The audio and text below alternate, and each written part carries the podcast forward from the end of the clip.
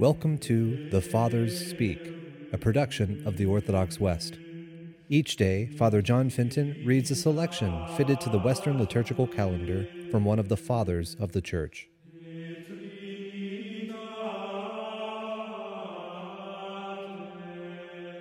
From a sermon by our Father among the Saints, Bede the Venerable. When the Lord was about to give pardon to the sinful woman, he wished to write with his finger on the ground, in order to point out that it was he himself who once wrote the Ten Commandments of the law on stone with his finger, that is, by the action of the Holy Spirit.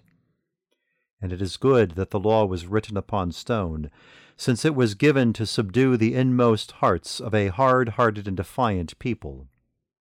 It is good that the Lord wrote on the ground when he was about to give grace of forgiveness to the contrite and humble of heart, who would be able to bring forth the fruit of salvation. It is good that bending down he wrote with his finger on the ground, who once upon a time, showing himself to be sublime, wrote on a stone on the mountain.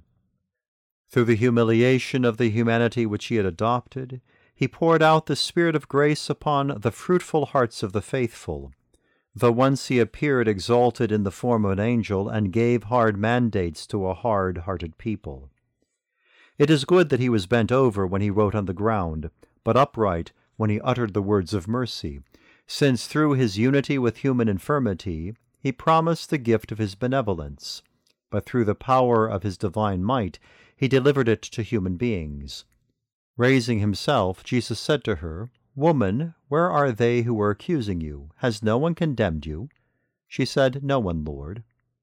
No one dared to condemn the sinful woman, for they all began to discern in themselves what they recognized to be more damnable. But let us see the great gift of mercy with which he encouraged the accused woman after he put to flight the crowd of her accusers with the authority of the justice he brought forward. And this follows. Jesus said, Nor will I condemn you, go and sin no more. Here was fulfilled the statement of the psalm writer who chanted in our Lord's praises, Proceed prosperously and reign on account of truth, of gentleness, and of justice, and your right hand will teach you in a marvelous way. He reigns on account of truth, for by proclaiming the way of truth to the world, he spreads the glory of his kingdom to bands of believers. He reigns on account of gentleness and justice, for many make themselves subject to his kingdom because they recognize that he is gentle in liberating from sin those who repent, and he is just in condemning the defiant for their sins. He is gentle in bestowing the gift of faith and the heavenly virtues, and he is just in giving an everlasting reward in the contest of faith and heavenly virtues. His right hand led him in a marvelous way, for when God was dwelling in human nature, it showed him to be marvelous in everything that he did and taught, but it also pointed out that by a marvelous prudence he always eluded the snares which crafty enemies were able to devise. Nor will I condemn you, he said. Go and sin no more. Since he is merciful and benevolent, he released her from her past sins. Since he is just and has loved justice, he forbade her to sin no more. But because some could doubt whether Jesus was able to forgive sins, since they knew that he was a true human being, he deigned to show more clearly what he was capable of doing in his divinity. And so, after he had fended off the villainy of his tempters and removed the sinful woman's guilt, he again spoke to them, saying, I am the light of the world.